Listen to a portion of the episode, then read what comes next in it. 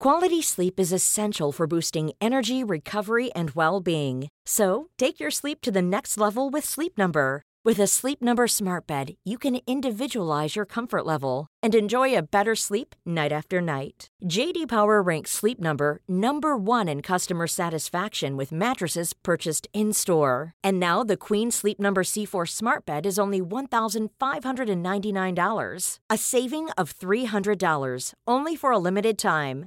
For JD Power 2023 award information, visit jdpower.com/awards. Only at Sleep Number stores or sleepnumber.com.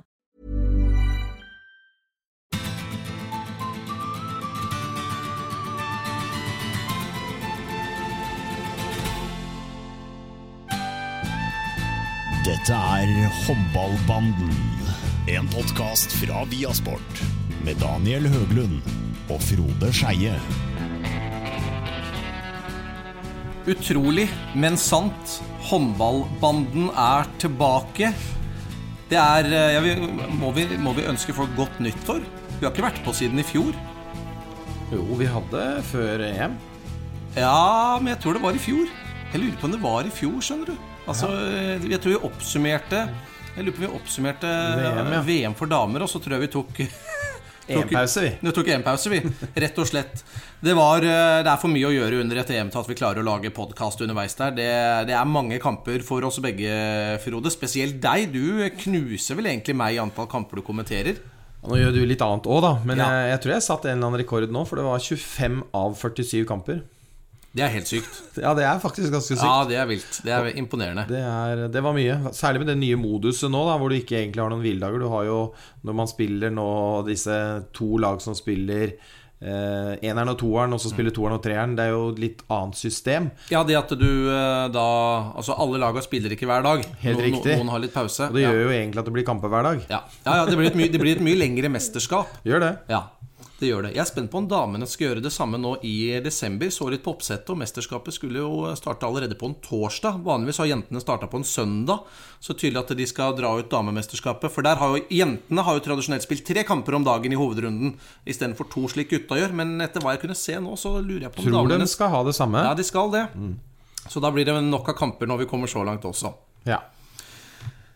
Det et par uker siden EM nå, men jeg tenkte likevel at vi kanskje skulle oppsummere litt det vi opplevde I Kroatia, for jeg vet vi begge har masse tanker rundt det vi fikk se der. Og ja, selv om ikke det ble den norske sportslige suksessen vi hadde drømt om, så det likevel mye interessant å prate om. I tillegg så har det jo skjedd litt forskjellig I håndballens verden siden sist. Men vi kan jo starte med Norge da, som åpner mot tape mot Frankrike. Så gjør vi ja, 2 seire I resten av gruppespillet der, før vi går på et tap mot Kroatia I hovedrunden. Vi slår Sverige, men ikke med nok mål, og det gjør at ikke vi kommer til en semifinale. Hvis du skal oppsummere den norske innsatsen I løpet av dette EM, Frode, hva vil du si da? Jeg vil sånn, totalt sett så vil jeg si Norge har stabilisert seg nå som et av... 8-10 lag I verden som kan være med og vinne gull eller være med og spille semifinaler. Jeg synes de har tatt et nivå sånn sett at det kanskje ikke et mesterskap hvor det flyter, hvor du har like mye stang inn som du kanskje hadde da i VM I Frankrike hvor det ble sølv eller I EM da mot Tyskland, så kan jeg godt si det var stang ut på slutten, men allikevel så det litt stang inn I forhold til gruppespill med Hviterussland tap der, altså noen kamper som blir strøket og så videre. Så jeg synes de har stabilisert seg. Hvis vi går på individnivå så ser man jo at det variabel på målvaktposten, det har vi pratet om. Jeg tror fortsatt at Bergerud kommer til å bli en strålende keeper, det kommer en Sæverås bak, det kommer en Robin Haug, det kommer flere keepere, så jeg tror at det blir bra etter hvert. Ikke minst Torbjørn som nå skal ut til Flensburg, som får tøffe matcher I Champions League også. Sæverås skal jo til Aalborg. Og vil jo også få ta et stort steg fremover. Haug skal jo til Malmö. Så det skjer jo ting på keepersida, men det var for variabelt. Så fikk vi jo da se den siste kampen hvor høyt nivå Bergerud kan ha. Og det klart det var jo det vi savnet I Kroatia-kampen. Vi ser Jøndal som sliter. Uvanlig egentlig å se han brenne så mye. En Sagoassen som kanskje ikke på topp I den siste kampen, men som I jevnt over god. Myrhol brenner litt mer enn han gjorde. Tønnesen startet forrykende, falt litt fra, så vi ser jo at det noen flere av spillerne som kanskje ikke leverte den der helt flyten som vi så da I VM. Så noe mer variabelt, synes jeg. Noe av det går tilbake på uttaket at man ikke har dobbelt kant kanskje. Det kunne vært annerledes hvis man hadde hatt det. Men jeg synes jo Bjørnsen fantastisk nok en gang. Alle tre mesterskapene synes jeg han har vært strålende I de siste. Men... Jeg savner litt plan B. Altså jeg ser nå at tendensen at Norge skal løpe hele tiden.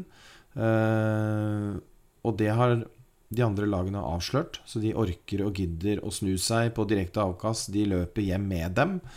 Og da må man på en måte komme opp med noe nytt. Man må ta det spillet sitt videre. Sånn litt kjapt. Jeg enig, nå har jeg ikke tallene foran meg her, men jeg satt med helt klart inntrykk av at vi fikk kontra mye mindre enn det vi har gjort tidligere. Vi fikk kjørt mye mindre tempo I ankomst.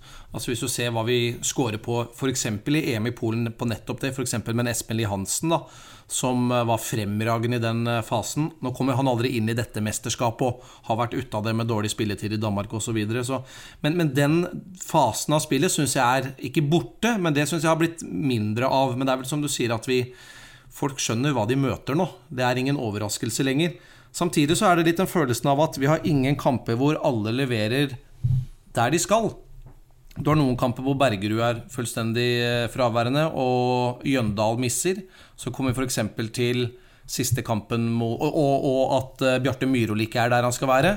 Så kommer du for eksempel til den siste kampen mot, ja nå vinner vi mot Sverige da, men du har jo andre kamper der hvor var vel Bjørnsen plutselig begynner å bomme, det var vel kampen mot Sverige, da har ikke han hele dagen, altså det liksom, det aldri en kamp hvor du føler at alt på maksnivå da. Og du ser på en del treffprosenten til Bjarte Myrhol jo langt unna der den pleier å være i flere av kampene, så den der følelsen av at det aldri klaffet helt for Norge. Det vel egentlig det den følelsen jeg sitter med. Så, samtidig må jeg si da, at når du ser den finalehelgen med 4 semifinalistene, så blir jeg ikke svekket I troa på at dette norske laget her skal ta medaljer I årene som kommer. Altså EM sett under rett, så fordi jeg ser at vi ikke på vårt beste, jeg ser hva vi egentlig kan og gode for, så tenker jeg at dette norske laget her, det skal ta gull I løpet av de neste 5 årene. Jeg blir ikke skremt når jeg ser Frankrike. Jeg blir ikke skremt når jeg ser Kroatia. Jeg blir overhodet ikke skremt når jeg ser Sverige. Hadde vi hatt Sveriges keepere, så hadde vi vunnet EM. Så jeg blir liksom ikke, jeg blir ikke skremt når jeg ser de andre. Jeg blir ikke skremt av at ikke vi kommer lenger. Jeg blir egentlig bare styrket I troen på at vi der. Vi et etablert verdensklasselag, og at vi skal være med og kjempe om medalje I mesterskapet som kommer. Ja, jeg tror vi trenger å utvikle noen flere av bakspillerne våre til å være oppe på det nivå som Sagoassen og det synes jeg Jørgen Johannessen har vist at han kan være. Jeg tror at en Tønnesen, for ikke å snakke om Magnus Abelvik Rød, når han endelig blir, altså nå var han uheldig med håndbruddet sitt og var ute I oppkjøringen til mesterskapet, men når Tønnesen får en hel Vestbrem-sesong, Champions League der, Abelvik Rød får en hel Bundesliga-sesong, kanskje skadefritt neste mesterskap, så det så mange spillere som kan ta de stegene. Og jeg styrket I troen som som deg da, på at målvaktsbiten vil komme. Det kommer et skifte nå. Christensen og Torbjørn jo egentlig bra makkerpar egentlig, for du har en hvis rollen tydelig, at Espen en andre keeper som kan komme inn, for han kan stenge, og han har stått strålende kamper for minden I år, mens Bergerud liksom den eneren som skal ha litt lengre strikk. Jeg synes disponeringen blir litt feil, blir stående for lenge med Bergerud noen kamper hvor du har vært byttet ut tidligere, og der synes jeg mange trenere som ikke har helt fingerspitzgefühlen på det å stå I mål selv. Man tenker at når du vil gi tillit, og så står du for lenge, og så blir alt feil med byttene dine. Det ikke noe farlig å bytte ut en keeper, og så bare bytte kjapt inn igjen. Men ikke for å prate meg helt bort til det, jeg helt enig med deg. Det som litt synd da, det at jeg følte dette mesterskapet, med så enorme generasjonsskifter som det var for alle, med så massive forfall og skadere var for veldig mange mannskap, var det nå du kunne ha tatt det. Dette mesterskapet var her. Altså jeg ser et spansk lag, ja da, de får masse skryt for sitt forsvarsspill, men de har konvertert alle kampene til Spania. Det var ikke bra. Ikke det hele tatt. Så treffer de mot Sverige, men det klart det Sverige med Sakrisson og Arnesson som bakspillere der. som egentlig en av kanten andra spelte ingenting før de to siste kampene. Nå var det en genistrek I semifinalen. Ja, ja, men da fikk man jo også se begrensningen. Et Frankrike som du inne på Karabatić kommer mange nye unge gutter, men de skal slite hvis de ikke får opp noen andre bakspillere enn Mahé. Ja, de har mange venstrente som Norge nå, men de mangler litt på den andre siden, og Karabatić variabel. Han gjorde noen flotte kamper, men det var også mye av det andre. Men som sagt, de mangler jo en 4-5 bakspillere. Det skjer mye fransk kombat, så de kan komme. Et Sverige, ja, hva det Sverige har da? De har akkurat det vi har pratet om. Fantastiske keepere, to av Bundesligans beste. Begge leverer på det høyeste nivået. Altså enormt faktisk, ikke bare sånn at de tar noen flaksredninger, men de tar masse de ikke skal ta, I tillegg til alt de skal. Og et strålende forsvar. Gode til å kontre, også en lagegren og noen bakspillere som leverer, selv om jeg synes jo ikke bakspillerne til Sverige all verden og leverer. Kjempeskuffende dansmesterskap, fryktelig skuffende, må jeg si. Men det klart, en Mikkel Hansen som bare vil stusse ball og ikke løpe, fordi han har vondt I knæ, helt åpenbart at han var skadet gjennom hele mesterskapet, uten å ville si noe mer om det. En Landin med skulderproblemer som gjør kanskje sitt svakeste mesterskap på en 7-8, ja, siden han var med helt I start med Wilbeck. Her var det muligheter. Det det som synd, men det klart, jeg synes Norge hadde på en måte en lett gruppe, kan man godt si, med to litt sånne enkle kamper, og så har du da Frankrike, og så har man et veldig greit hovedrundespill der mot Sverige, Serbia og Kroatia. Men man får tross alt Kroatia I den første kampen, og man har Frankrike I knæ når det igjen 5 minutter og 3 mål opp. Man måtte slå en av dem, og det det som så synd at man ikke klarte det.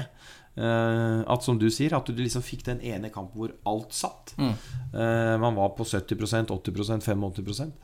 Skal det så, sies da, ja, apropos Kroatia-kampen altså, Stevanovic har jo ikke noe godt mesterskap altså, Kroatia har jo kjempe målvakstrøbbel gjennom hele mesterskapet bortsett fra en gang, og det nettopp mot oss og han stenger fullstendig igjen og det har han gjort før og det var, gjorde det, han gjorde det I OL-kvaliken I Herning også så Det den ene matchen da, hvor han treffer på virkelig Ja, de bytter jo keepere inn og ut av troppen 3-4 ganger Så det eneste som kan skje nå at Norge har ikke sånn enorm bredde Vi har vært heldige nå Vi har hatt akkurat de samme spillerne I 3 mesterskap Hvor det har blitt 4 og sølv og nummer 7 Mange av gutta skal nå ut I større klubber Og virkelig få kjenne på hvordan det å spille Bundesliga eller fransk liga Og Champions League og Europacuper og så videre Få det I trøkket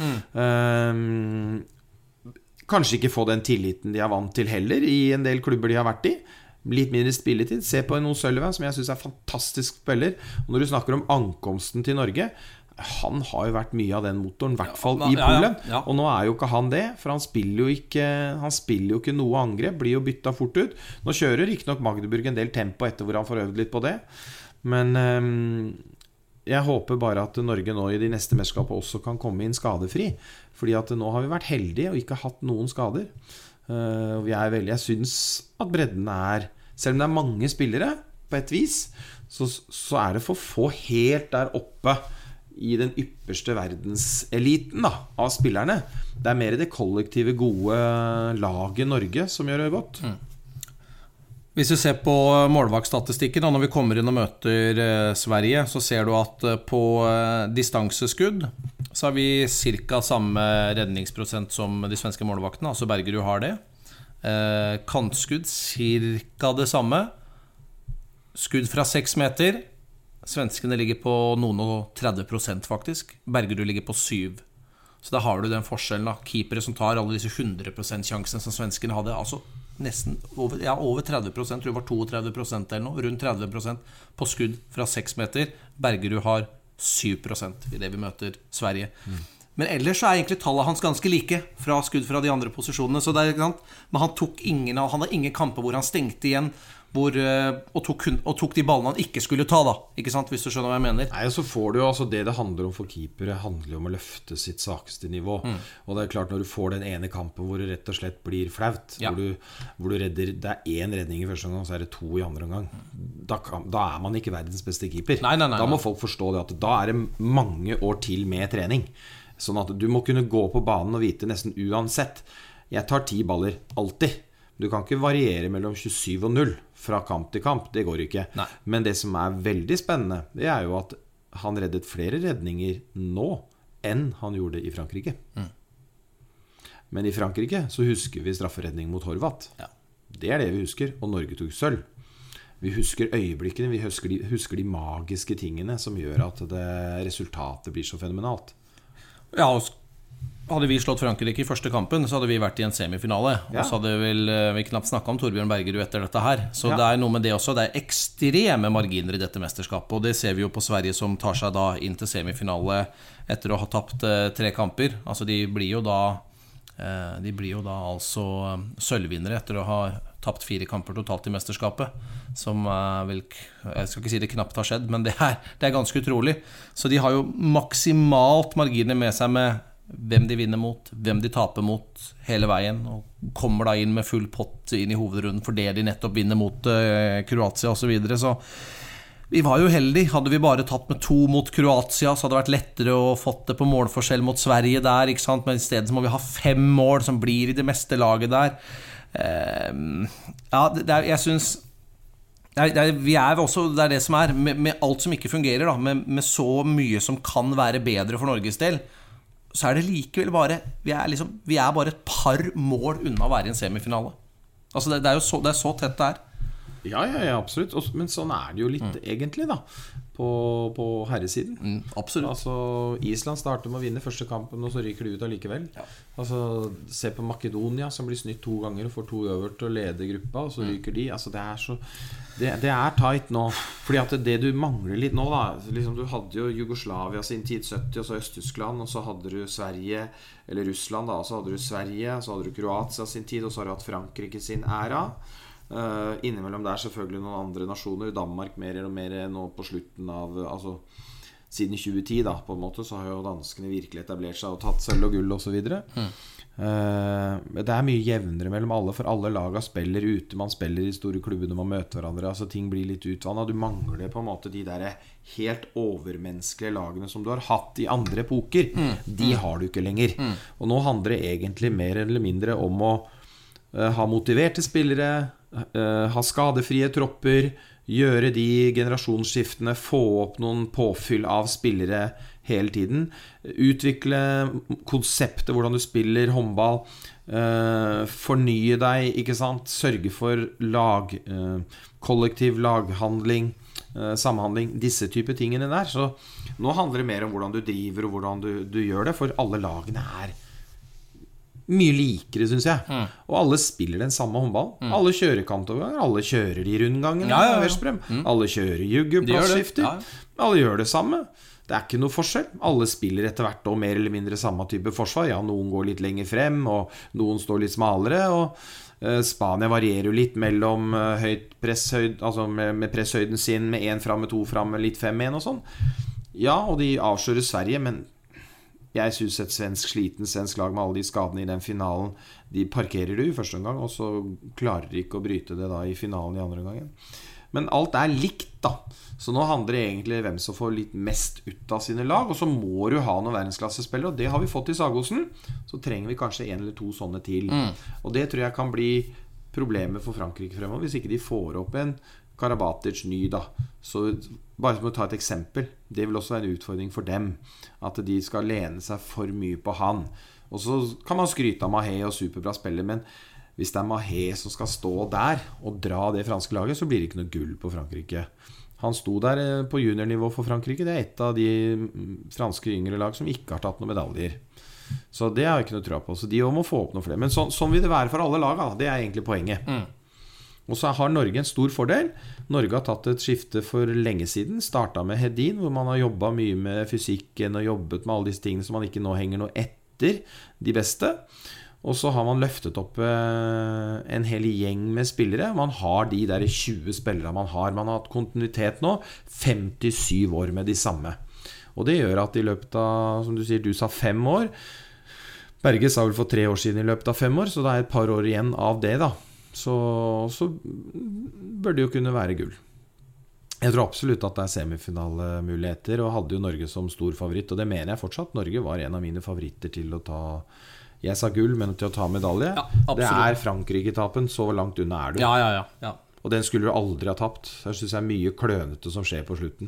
Ja, fordi den kampen jo egentlig en fantastisk norsk håndballkamp. Ja, altså, kanskje den beste kampen kanskje i Norge. Ja, absolutt. Vi går ut der, og det et vanvittig tenningsnivå. Du skulle sett den norske benken der. Altså, jeg har ikke sett maken. Det var sånn der, de så ut som Vilmen hele gjengen. Altså, og det var jo som jeg kommenterte underveis, det var så den kampen, og det Frankrike var jo også veldig påskrudd. Det var jo akkurat som en finale. Det var altså så fysisk tøff fra start at vi ble nesten litt sånn kvalme å se på. Det var så nervene var på utsida alle sammen.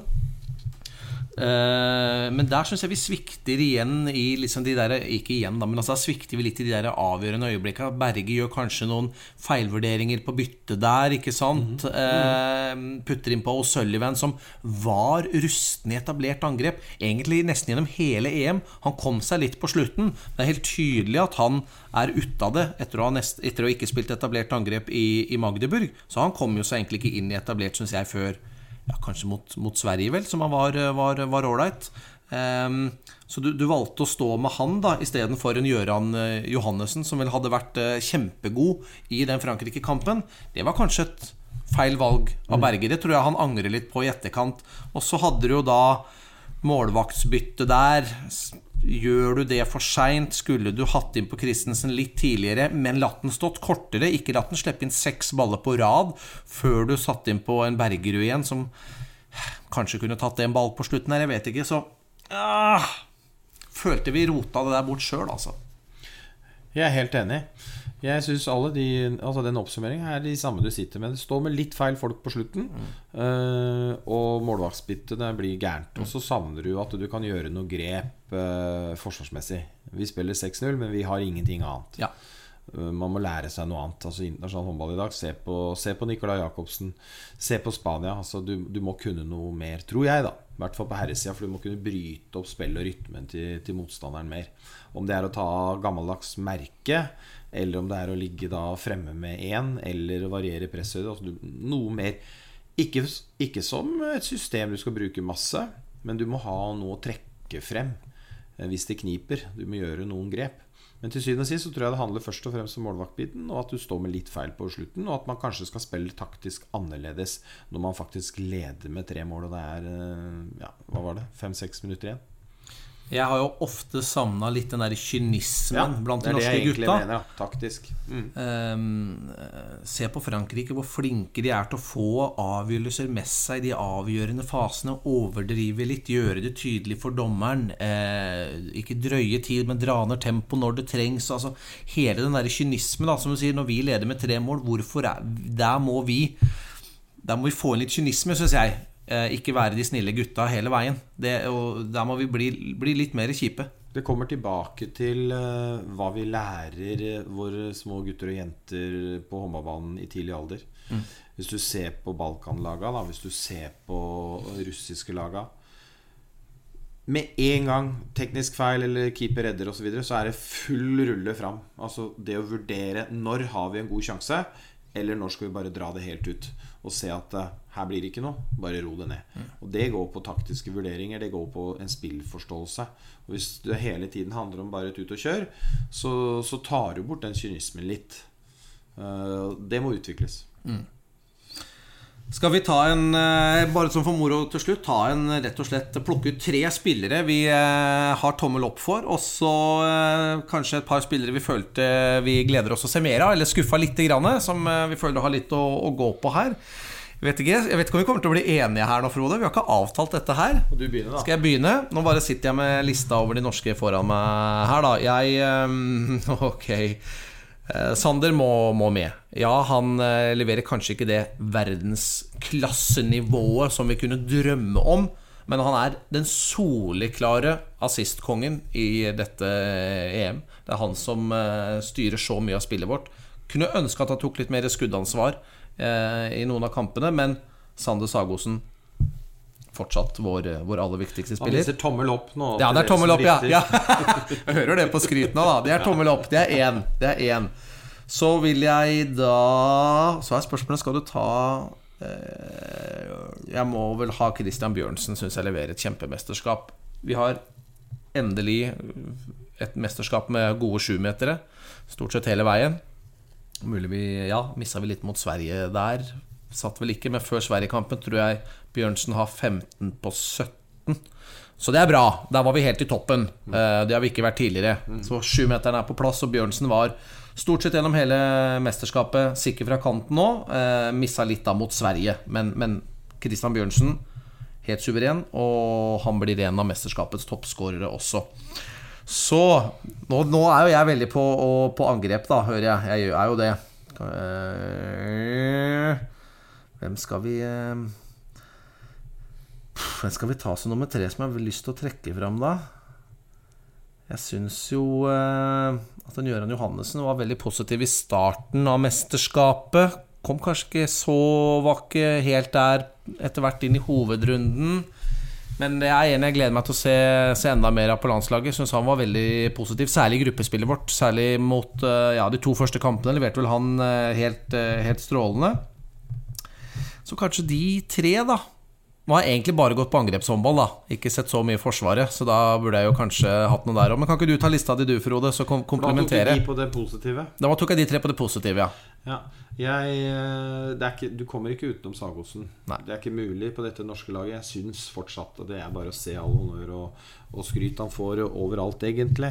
Han har stabilisert seg nå på Ålstad-lagene hele tiden og I Frankrike og Champions League har han tatt med storm og, ja, han rett og slett eventyrlig. Jeg tror ikke vi har hatt en sånn spiller. Vi har hatt veldig mye gode spillere I Norge også, men en som på en måte har levert sånn I mesterskap og på en måte løfter og vært så dominerende som jeg synes han var så jeg synes igjen, jeg kan godt si at han ikke var så bra men vi så avhengig av han og det både en styrke og en svakhet ja. Men Sagoassen synes jeg totalt sett ups and downs som alle andre men jeg synes han leverer et flott mesterskap ja, igjen, jeg synes det Bjørnsen fortjener å spille for en større klubb enn Wetzlar. All respekt Wetzlar, Sindre Valstad har spilt der nede. Det en flott klubb, de driver bra. Det en sånn klubb jeg gjerne trekker frem.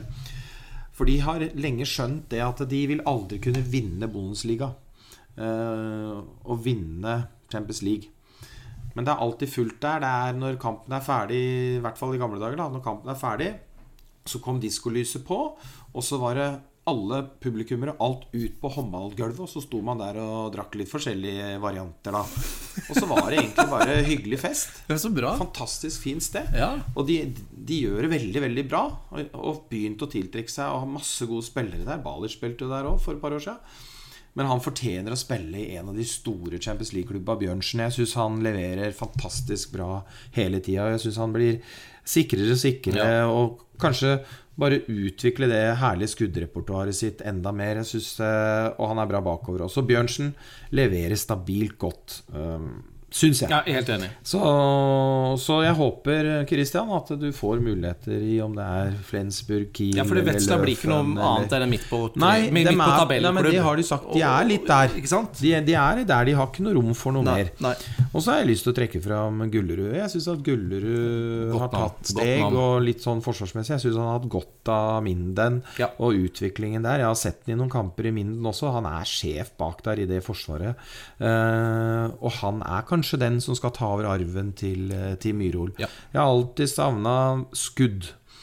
Altså, jeg synes I hvert fall, jeg husker Bjarte når han kom på landslag, det var litt med selv I starten, skjøyt enkelt, mye rett frem og så videre, så har jo Bjarte utviklet skuddet sitt til å bli fantastisk, til å bli en utrolig god avslutter også. Nå var han litt tilbake til det gamle, at det var litt hastig, litt kjapt, litt rett på, litt mye bom.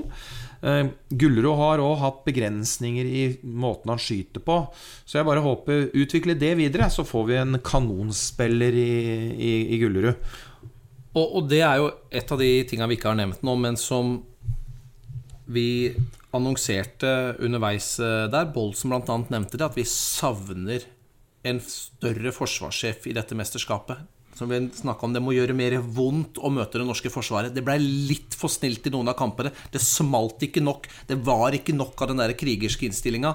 Det var ikke på 100%. Det var kanskje 85-90 for å si det sånn. Ja, det var vel kanskje... Hvem vil du se mer av da?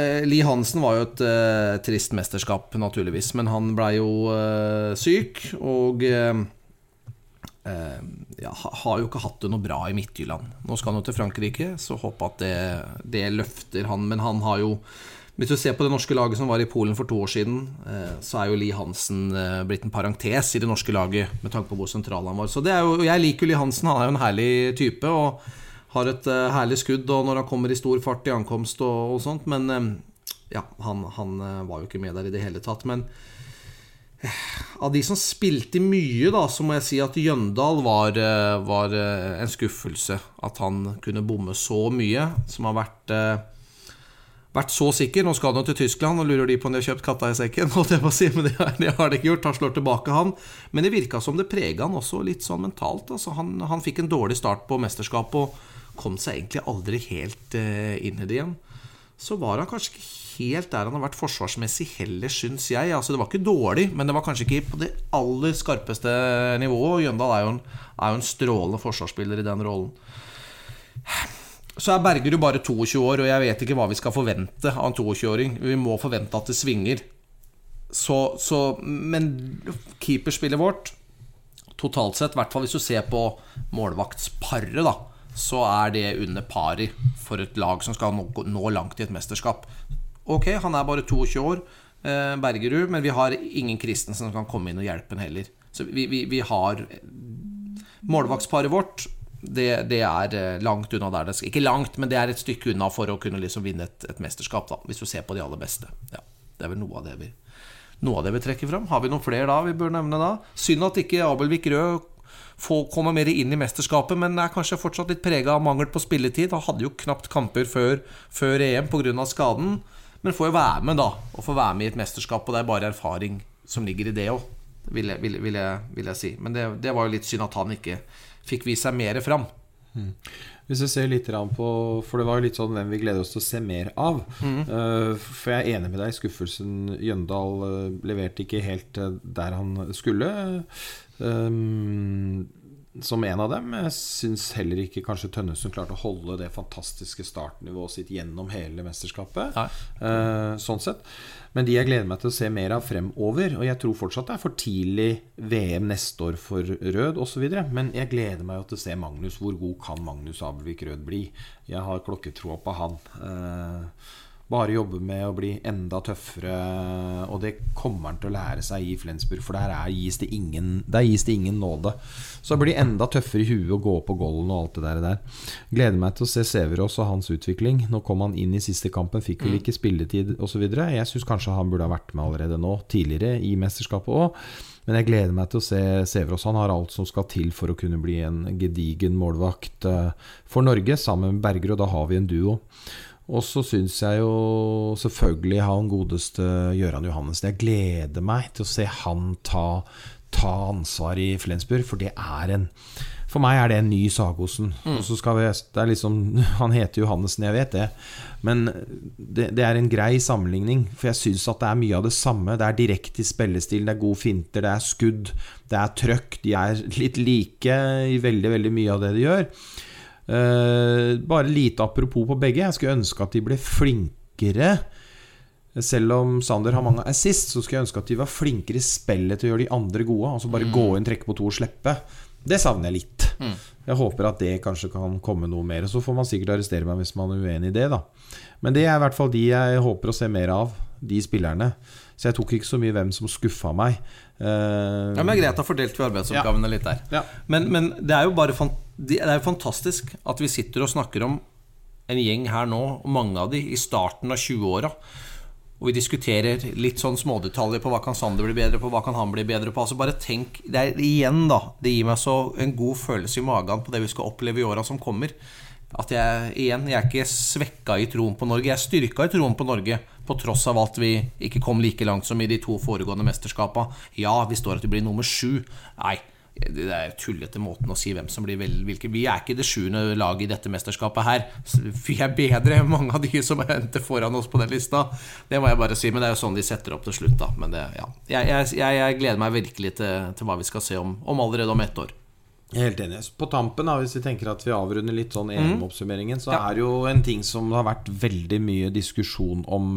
på sosiale medier i løpet av mesterskapet jo dette oppsettet ja. Cupspill kontra tabell, altså seriespill, grupper, gruppespill, hovedrunder blir rettferdig at jeg sitter jo siste dagene og kommenterer, da det noen som har vært i ilden.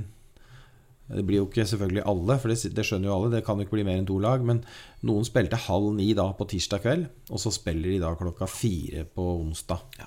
Og så det da andre lag som kommer da fra enten en dag pause eller to dager pause. Og så skal jo dette nye systemet utligne seg en del, at noen fikk to kamper tett første par dagene, ikke sant? Og så fikk de 3 dager hvile. Det synes jeg urettferdig. Altså jeg synes det blir feil forutsetninger. Den delen liker jeg ikke at det blir så ujevnt. Det var jo også når Danmark spilte så var det noen som hadde spilt 2 kamper allerede før Danmark spilte sin første. For det synes jeg blir gærent. Det blir for lett å spekulere for mye. Det burde jo i det minste vært sånn at de som hadde få dagers pause I hvert fall ikke fikk også da dårlige kamptidspunkter I begge ender, holdt jeg på å si. Ja. Altså, ikke sant? Ja. Men her det et problem, for at antall dagers pause det jo EHF som bestemmer, for det oppsettet på mesterskapet, mens klokkeslettet avgjøres ene og alene av TV-kanalene. Ja. Så derfor blir det jo ikke noe samsvar mellom disse to, og TV-kanalene tar jo ingen slike hensyn. De bare setter, ja, det Frankrike som har førstevalg, eller først har Kroatia førstevalg, og så det de største landene som bestemmer først. Så enkelt og greit det.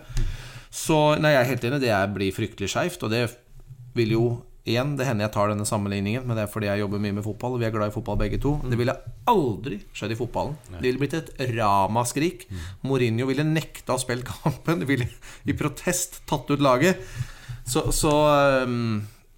det jo jeg synes det hvis håndballen på en måte skal si at vi en helprofesjonell sport, en moderne idrett og et helproft arrangement, så synes jeg at sånne ting skal være på plass da.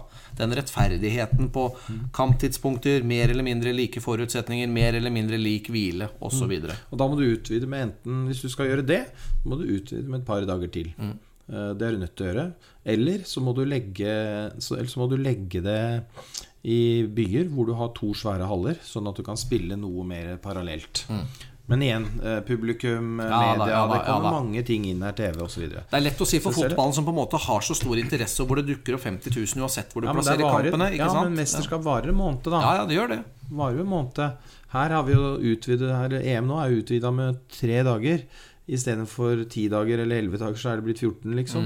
Så det klart at jeg spent på hvordan det oppsettet blir nå I 2020 hvor vi skal opp I 24 lag I EM for det må jeg innrømme at det har jeg ikke fått sett på hvordan blir det da for her har man jo nå mulighet til å både ha gruppespill, mellomrunde og så I stedet for å gå rett til semifinale for eksempel gå inn I en kvartfinale fordi det så mange lag det kan man jo da sørger man at flere får bli med inn I et sluttspill og man kanskje utjevner noe av disse litt sånn tilfeldighetene det blir med målforskjell og sånt som vi opplever her nå da. Samtidig så vil vi jo holde på evigheter sånn, så vi vil jo mesterskapet bli fryktelig langt da men jeg litt spent på hvordan de kommer til å løse det der rett og slett ja, men det godt spørsmål jeg har ikke sett noe oppsett på Nei, det så men da blir det flere lag med så da, ja. Når det gjelder da om du skal ha cupspill eller ikke skal ha cupspill så Dette systemet har vi jo hatt på damesiden lenge Men det har jo aldri vært noe kritikk Selv når Torir har valgt å sette inn 4 debutanter siste kampen Og så har vi tapt den siste kampen Etter å ha vunnet og vunnet og vunnet Det har jo Norge gjort et par ganger Hvor han har kjørt alternativt mannskap siste kampen For Norge klare for semifinale Herning nå I fjor, eller ikke Herning, unnskyld Helsingborg og Göteborg, altså Sverige rett og slett Da var jo vi klar allerede etter første kampen De to andre kampene I hovedrunden hadde ingen bare proforma og sånn har det jo vært og da det ingen som har klagd på det systemet for man vant til å se norske damene de bare kruser gjennom og så alt greit men sånn som nå da, på herresiden og det vil det også bli på damesiden flere lag, hver og en kamp betyr noe, vinner med 1, taper med 2 og så kan det være forskjellen på å ryke helt ut eller gå hele veien til semi så personlig så synes jeg at et gruppespill bra og en hovedrunde fordi at det gavner egentlig de beste lagene sånn over tid, for de taper sjeldnere ulempen du får I cupspill jo at treffer du en dårlig dag og et godt lag og det gjør du sånn som I VM I Frankrike I fjor hvor Danmark ryker til I blant annet Danmark ryker og Tyskland ryker mot Qatar ja. Eller Norge da I kvartfinalen mot Serbia I 13 så den tar du litt bort samtidig så det jo av det som skjermen da med cupspill det jo derfor vi elsker fotball og det moduset der når du kommer inn så det knall- og fallkamper hele tiden cupspillet men det handler jo om at du må ha med deg de store landene I håndballen det jo Europa som dominerer håndballen og man trenger de TV-rettighetene man trenger å ha media man trenger forutsigbarhet, publikum og du må ha de store nasjonene med deg lenger frem og da gruppespill og hovedrunder og så videre viktig I så henseende men nå skal man jo også endre VM til å bli gruppehovedrunde tilbake? Det bestemt? Eller? Samme som det forslaget det forslaget vet de ønsker EM, ja, de ønsker seg å gå tilbake og det jo ikke alt for mange år siden de endret til det de hadde nå så, men de ser jo nettopp det da, som du inne på her, de vil ikke at de beste lagene skal ryke det kommer jo som en konsekvens av det vi så I VM I Frankrike I fjor, rett og slett dette forslaget her nå men så kan du jo si da Vi har spenning hele veien. Tenk deg det. Ja. Du føler at hver eneste kamp må vinnes med dette hovedrundesystemet, ikke sant? Selv I aller siste kamp, at Norge har tapt mot Frankrike, vi har tapt mot Kroatia, så vi med. Det spenning. Vi kan gå til semifinale. Sverige kan gå til semifinale. Det altså nesten alle lagene som spilte siste, eller et veldig stort antall lag av de som spilte da, siste kamp I hovedrunden, den siste dagen, hadde muligheter til å ta seg til semifinale. Så det jo egentlig et bevis på at systemet funker I så måte. Det sørger at vi har spenning hele veien. I hvert fall I herremesterskap så har vi ikke hatt det med Norge på damesiden, men vi har enorme spenning siste dagen. Der hvor Norge var, så var det 4 av 6. 4 av 6, ja. Det var jo liksom bare Serbia og Hviterussland som gjorde seg bort, men de 4. Og nede, gruppa med Spania og Danmark og de, så var det 5 av 6. Ja, ikke sant? Kan det bli bedre? Kan det bli mer spenning I det? Det Nei. Kan jo ikke det, og så, I så måte så jo produktet helt perfekt når du ser på den siden av det. Jeg tror at du finner allerede en ideell løsning på dette. Dette opplevdes denne gangen som litt mer urettferdig, og så må vi skille på det med kamptidspunkter, for det synes jeg veldig urettferdig. Enig. At noen spiller 9:30 og så 4 dagen etter. De burde I hvert fall spille 4:30 da, og så videre. Men som jeg sier, jeg synes jo alle burde få en dag imellom, jeg da, for det såpass tøft å spille av disse omgangskampene. Det blir som du sier, det ikke veldig proft det. I et mesterskap skal du spille lørdag, søndag eller tirsdag, onsdag. I hvert fall ikke på tampen av mesterskapet. Når du har 6 kamper I beina Men der har det vært annerledes for damene For der har de jo spilt 3 kamper om dagen Og da blir det annen hver dag Da får du ikke den der pausen med 3 dagers hvile Sånn som du har nå, ikke sant? Nå skal jo alle lag gjennom en sånn ekstra lang hvor resten av gruppa de spiller, men ikke du Og da går du 3 dager fra en kamp til en annen Så da får du en mer fast rytme da Kamp, pause, kamp, pause, kamp, pause Og så får du jo eventuelt da Kanskje 2 kampdager på slutten da Når begge hovedrundegruppene skal spille samtidig Du får alltid en runde hvor du får 2 Enten så får du kamp og så direkte I kamp Eller du får hvile og så 2 kamper Men nå det noen som får både 3 dager hvile Det det de gjør Altså alle skal jo innom 3 dager hvile Spørsmålet hvor får du det? Får du det med en gang etter gruppespillet? Eller får du det helt mot slutten? Som kanskje mer verdifullt I et langt mesterskap Hvem vet altså det Og så har du jo litt med hvem Det handler jo også om, får du hvile før du skal møte et veldig sterkt lag? Får du hvile før du skal møte et litt svakere lag? Altså, det kan jo slå så ut på så mange måter da. Du der oppe og alt flyter, så vil du gjerne spille hele tiden. Trenger du å trene og øve? Har du en smal tropp? Så, ikke sant? Så dette slår ut forskjellig hele tiden. Det gjør det. Nå tror jeg vi runder av EM Det ble gode 40 minutter EM-prat Vi har ikke fått oppsummert de andre lagene så veldig dybden Jeg tror ikke vi skal gå inn på det heller For det strekker ikke tida til Bare gratulere Spania Og så må jeg si at en Sterbik som kommer inn og får stå I mål Det var fryktelig gøy Det må du synes var gøy å forråde som en gammel keeper Og han sa jo det I intervju med Christian Kjelling at, Som dro fram spansken sin nede I intervjusonen der etter kamp At han satt med pomfri og øl Da forbundet ringte og lurte på om han kunne steppe inn Så det en mann som har kost seg inn I et mesterskap Og Ja, han ble ikke nesten, ja, jeg kan si han ble om ikke den store helten I finalen så fikk han I hvert fall noen fantastiske redninger da, og tok flere straffer der og det var veldig morsomt, jeg må si det var en kul historie inn I den finalehelgen der var jo var Sterbik som kom inn Nei, en av de beste målvaktene gjennom tiden uansett ja. Og gøy med Spania da med tanke på at de her, nå ble de nummer 1 sølv sist, bronse før det og fjerde før det så de har liksom tatt 4-3-2-1 Så gøy med Spanien sånn sett. Jeg synes ikke de har aldri vunnet EM heller Aldri Spania, vunnet så det var hyggelig.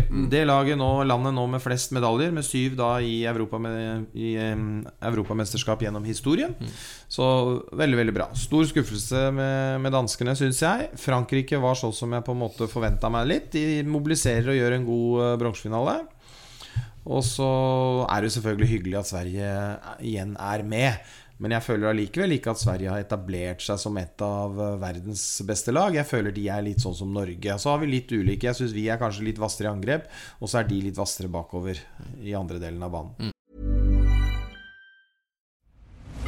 I'm Nick Friedman. I'm Lee Alec Murray. And I'm Leah President. And this is Crunchyroll Presents The Anime Effect. We are a new show breaking down the anime news, views, and shows you care about each and every week. I can't think of a better studio to bring something like this to life. And yeah, I agree. We're covering all the classics. If I don't know a lot about Godzilla, which I do, but I'm trying to pretend that I don't, right? Hold it in. Hold on.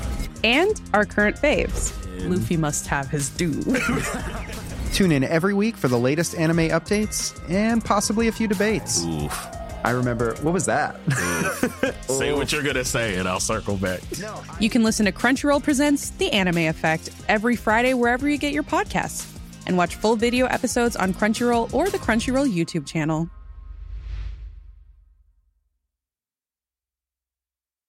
Hey, I'm Ryan Reynolds. Recently, I asked Mint Mobile's legal team if big wireless companies are allowed to raise prices due to inflation. They said yes. And then when I asked if raising prices technically violates those onerous two-year contracts, they said, what the f*** are you talking about, you insane Hollywood ass So to recap, we're cutting the price of Mint Unlimited from $30 a month to just $15 a month. Give it a try at mintmobile.com/switch. $45 up front for 3 months plus taxes and fees. Promo rate for new customers for limited time. Unlimited more than 40 gigabytes per month. Slows full terms at mintmobile.com. Quality sleep is essential for boosting energy, recovery, and well-being. So take your sleep to the next level with Sleep Number. With a Sleep Number smart bed, you can individualize your comfort level and enjoy a better sleep night after night. JD Power ranks Sleep Number number 1 in customer satisfaction with mattresses purchased in-store. And now the Queen Sleep Number C4 smart bed is only $1,599, a saving of $300, only for a limited time. For JD Power 2023 award information, visit jdpower.com/awards. Only at Sleep Number stores or sleepnumber.com.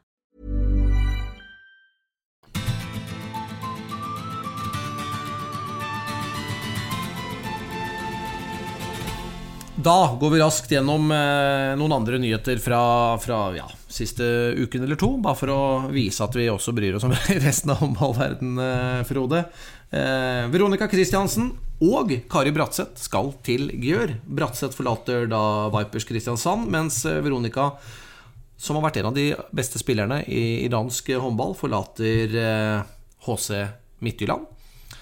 Et stort tapp for dansk håndball Så at danske medier var ganske lei seg for det Hun har vært en profil der Levert på et veldig høyt nivå Men da ble man også lagt merke til Og det beviser jo nok en gang da At når Gjør vil ha noen Så får de det Og det vanskelig å konkurrere De har jo støvsugd Europa for de beste norske spillerne nå de siste par årene da med Stine Breda Loftedal nå sist, Nora Mørk før det, en Kari Olvik Rimsbø der, nå Veronica Kristiansen og da linjespiller Kari Brattset, så det blir jo knapt mer norskt enn det Gjør nå, det jo helt vanvittig Ja, nei, det er helt vanvittig de gjør som de vil Honnør til Vipers Og deres arbeid som har løftet Brattset opp på et enda bedre nivå Selvfølgelig honnør til Brattset selv Veldig moro at hun får sjansen Komplett spiller, god bakover I forsvaret God forover I angrep God til løpe, kontring og så videre Et smart kjøp av Gjør, synes jeg I stedet for, altså de hentet alt altså I fjor Bare for å stå og banke og slå litt på tampen av sin karriere et år Så jeg synes det en klokt valg av Gjør Gjør og hun og Veronica da, da har du midtforsvaret til Norge. Veronica en fantastisk spiller, en av de beste I verden. De får en hel backrekke. Nå de litt uheldig da, med at Nora har røket korsbåndet og ute I 9 måneder, men det går jo denne, og så det jo mer eller mindre klart til neste sesong igjen. Ja. Så, så de har jo hele det norske midtforsvaret der, hele det norske angrepslaget der, fra venstrebekk til høyre og linje. Klokt, Norge fortsatt det beste laget I verden på damesiden, og da bare plukker du det som klubb, og det klart det viser økonomiske midler. Jeg synes det strålende. Samtidig så jeg også bekymret litt for damesida når vi ser nå Larvik med litt brukken hals bygger opp nytt gjør en kjempejobb for å kunne levere positiv egenkapital som blir et krav I forbundet til neste år samtidig som de har plukket mange spennende typer spillere med en Ostorp inn som trener, kontinuitet I klubben klarer å løfte de, men de nede de liksom ikke Final Four-materiale enda så har du de danske klubbene som sliter, ikke sliter, men de liksom ikke helt der oppe sånn som de var da, med nei. Slag som Mittjylland, Viborg og hvor alle de har vært hele tiden, de også litt nede og Vardar da som fristiller nå gidder ikke Samsonenko mer der nå har han fått gullet på herresiden nå det greit liksom så de fristilt og da blir det egentlig bare Gjør og Bucuresti igjen da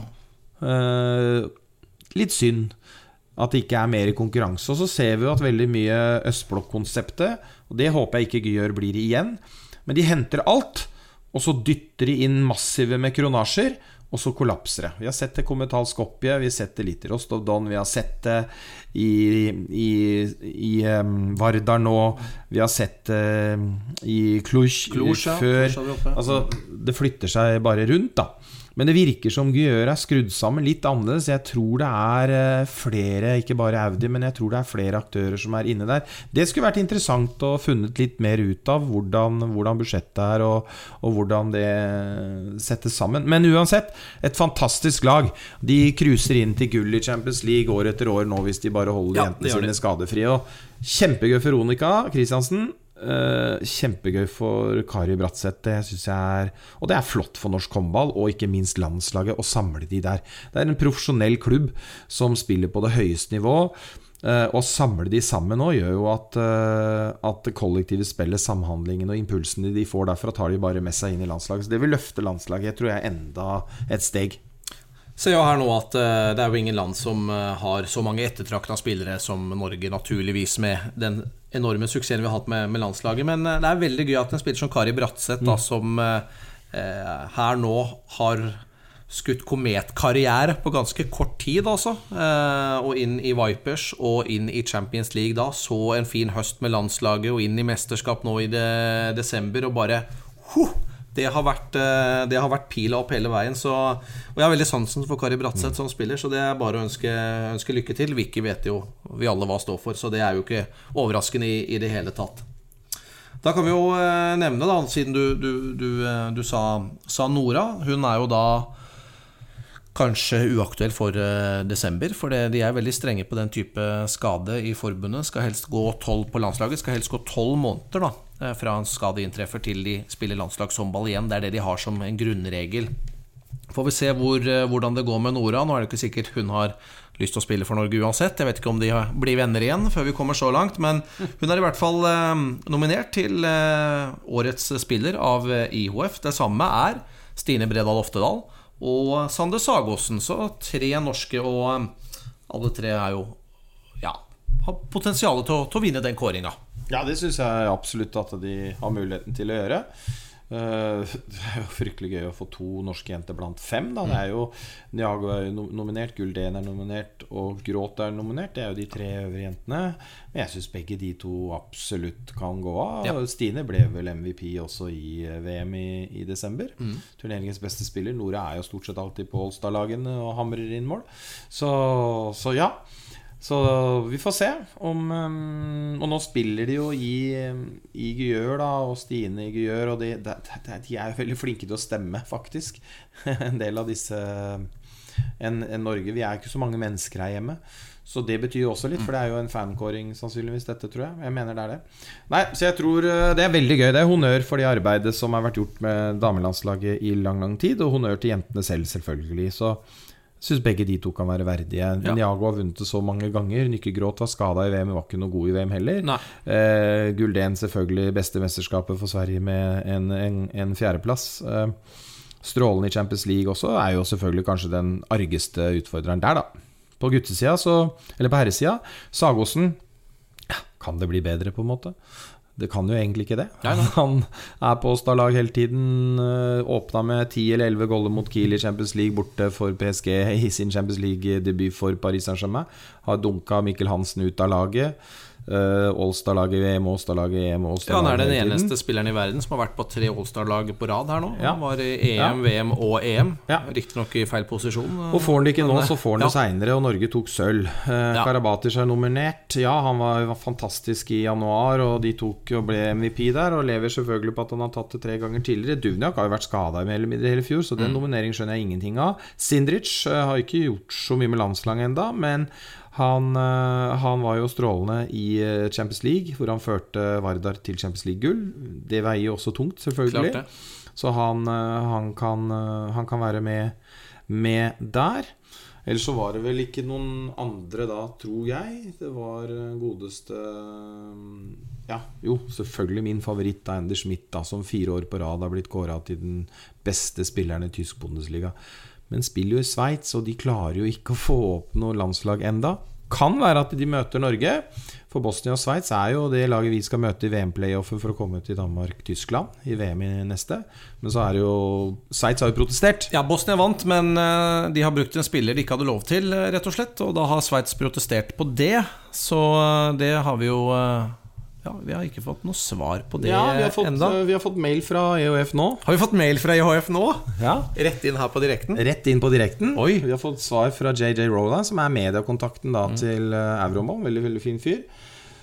Det ble jo tatt opp som sak da, juridisk 13. januar. Man går jo og venter på dette. Men svaret jo ikke så gøy som vi kanskje hadde håpet nå, da, at nå skal vi få vite det. Men det kommer snart. De ikke helt ferdige. De ikke ferdige med å diskutere hva det vil komme frem til. Schweiz har jo protestert fordi at Bosnia sannsynligvis har brukt en spiller de ikke hadde lov til å bruke. Og så tappte jo Schweiz den kampen. Så Norge møter jo da en av disse. Og hvis da Schweiz inne frem, så blir det jo Anders Schmidt mot Sagoassen da. To av de som nominert til verdens beste håndballspillere. Og jeg tipper at det blir en av dem. Schweiz vil jo naturligvis være en jeg tenker IOF-spiller of the year. Det blir Sagoassen eller Anders Schmidt. Det har vært gøy for Andy som, Jeg må bare si at hvis vi skal ønske oss en motstander i VM-kvaliken, så jo Schweiz Jeg tror Schweiz, Bosnia var ganske nære å gå til EM også. Det var jo noen kontroverser der med Østerrike som gikk videre i den gruppa der. Nå dommer ting som ikke var helt bra vel. Ja, og du får jo en helsikes bortekamp der. Ja, fy faen. Hvor du mobiliserer. Nei, det podcast, det lov å bane. Det ikke noe regel. Nei, men Schweiz tar vi gjerne. Og snakket med... Berge på flyplassen på vei hjem fra EM. Han var jo nede siste helgen, og han hadde litt tro på at det ble Schweiz faktisk. Han mente at det var såpass klart det at det ikke var lov det Bosnia hadde gjort der. Så jeg tror også det måten han svarer på og så videre. Jeg tror også det blir Schweiz. Så kan vi bare til slutt ta litt norsk håndball også. Det har jo vært noen forrykende kamper med Haslum her nå de siste uka. De elsker jo sekunddramaer både mot Halden og mot Bekkelaget her nå på, det var på søndag. Så de har gitt oss god underholdning for pengene. Og apropos Haslum og apropos Bekkelaget, for nå har vi en link her. Det rett og slett... Jeg vet ikke om noen har skrevet om den da, Frode, at den nyheten ikke har kommet ut. Jeg ser at det er spekulert mye frem og tilbake rundt forbi, men det jo liksom ingen som har tatt den da, at Skarpsno blir ny Bekkelagstrener. Ja, for det det nyheten vi skal presentere her nå. Tom Erik Skarpsno da blir ny trener i Bekkelaget. Han har vært assistenttrener i Holstebro i Danmark det siste året. Det var vel for, det siste året, eller den nyheten kom i januar i fjor, men han fullførte vel sesongen ut med Haslum, og så dro han etter sesongen, eller? Jo, han gjorde det, så han skal jo da fullføre sesongen i Holstebro nå, så da blir det 1 år i Danmark da, han har vært der, men skal da hjem igjen til Norge og erstatte da Jan Proppen Karlsson, den svenske treneren til Bekkelaget. Ja, og de var jo sammen i Haslum i sin tid, og Proppen skal jo tilbake til Ystad, Og Tom Eirik, så vidt jeg vet, så har han vel hatt permisjon fra jobben på Vang. Så den står jo sånn sett ledig, vil jeg tro, for at han skal få den tilbake. Så, men det ingen som har bekreftet dette enda, da, så da får vi jo se da. Det blir noe... Ja. Men vi vet. Det I hvert fall en skjult, godt skjult hemmelighet, tror jeg. Ja, ok. Ja, men ikke det nå sies, lenger. Det sies så, at han den som blir trener der. Ok, Tom Eirik Skarpsno, trener I Bekkelaget. Og så, kjære alle sammen, det lenge siden nå, men... Jeg følte jo at da vi startet spalten Hva har du gjort siden sist, Frank Løke Så var det ganske eksklusivt Hvor du fikk et innblikk I Frank Løkes liv Nå det ikke eksklusivt lenger For nå jo Frank Løke den det skrives mest om I norske medier omtrent På grunn av Farmen kjendis Så skrives det om han uke ut og uke inn Og krangler med Erlend Elias Og nå de venner igjen og det ikke måte på Så jeg føler som jeg mistet litt eksklusiviteten Av å melde Frank Løke nytt, rett og slett Men det vi som har bygd opp Løke nå Gjennom podcasten ja, det vil jeg Føler si. Du ikke litt det egentlig? Jo, jeg har hørt rykter om at han ble plukket ut I Farmen kjendis På grunn av den Tror du ikke det? Jo. Jeg tror det Skal det sies at Farmen kjendis ble spilt inn da I fjor sommer Og vi begynte med det I høst Men formaliteter Detaljer da Det har vært Farmen kjendisfest Og det som forskjellen at vi har jo Vi går rett til nyhetskilden Nemlig Facebook-siden til Frank Løke Altså vi går rett inn I kjernen Vi leser ikke se og høre eller noe sånt Og Staysman Stian Torbjørnsen Som også var med I Farmen kjendis Han har lagt ut et bilde på Facebook Etter finalen Shot fireball med Frank Løke, sa dem Det blir gøy, sa dem Og bildet at han våkner opp I en hotellseng Med en stor pose fra Max Burger Så det har vært en hard feiring Og Frank Løke kommenterer Den eneste måten å knekke deg på Stian Det å kjøre Aukland-taktikken Åpne knallhardt, deretter bare øke 3 øl ganger 5 fireball Hver den første timen Men, og det dette som poenget da Med at Frank Løke den mest beinharde Han melder at 10 shots med fireball I går Men straffes med 40 runder på Bislett stadion I dag Så selv om han da har tatt en liten pause fra sitt nye asketiske løpeliv Og blitt den gode gamle party Frank I en kveld Så var han tilbake dagen etter som Action Frank Som det nye kallenavnet hans nå, det Action Frank På løpebanen og løp 40 runder på Bislett Så det noe av det som har skjedd I Frank Løkes liv den siste uka Vant jo ikke farmekjendis da, litt skuffende det Blitt mye andre plasser, for han ble vel nummer 2 I råskap også Nei, han røyket til og med før I råskap Ja, fordi han var egentlig sterkest Men han kunne jo ikke padle Alt som foregår på vann jo Frank Løke forferdelig dårlig på Det helt analfabet der Det jo litt rart når han fra Sandefjord Veldig rart Hva han gjort I oppveksten da, når det ikke har vært på vann? Du, jeg må for øvrig si han har lagt ut en video Han har jo, det har jeg glemt Men den kom også den uka her Han har prøvd seg I en hoppbakke Og du tenker at han gikk sikkert I den hoppbakken med stor selvtillit Og Frank Løke setter da utfor her I en video som ligger på Facebook Anbefaler den Og tryner I overende og lander på rumpa Nede oppkanten 3 meter før kanten Så Frank Løke kan ikke alt La oss bare si det Hobballbanden tilbake Og må takk for at dere hører på Og så det mye håndball på Viasport-kanalene våre også, Frode Hver torsdag klokken 7 denne uken Da det Flensburg-Melsungen Og så det han og for Kiel neste torsdag Så bare henge med der Og det jo selvfølgelig masse på det digitale på Viaplay Så går det jo Champions League-kamper Bundesliga I eningen Så hvis du har abstinenser fra EM Så det bare å tune inn Det har vært hyggelig hvis du så på Jeg lover Flensburg-Melsung, det kjempematch Takk for følget, vi høres igjen neste uke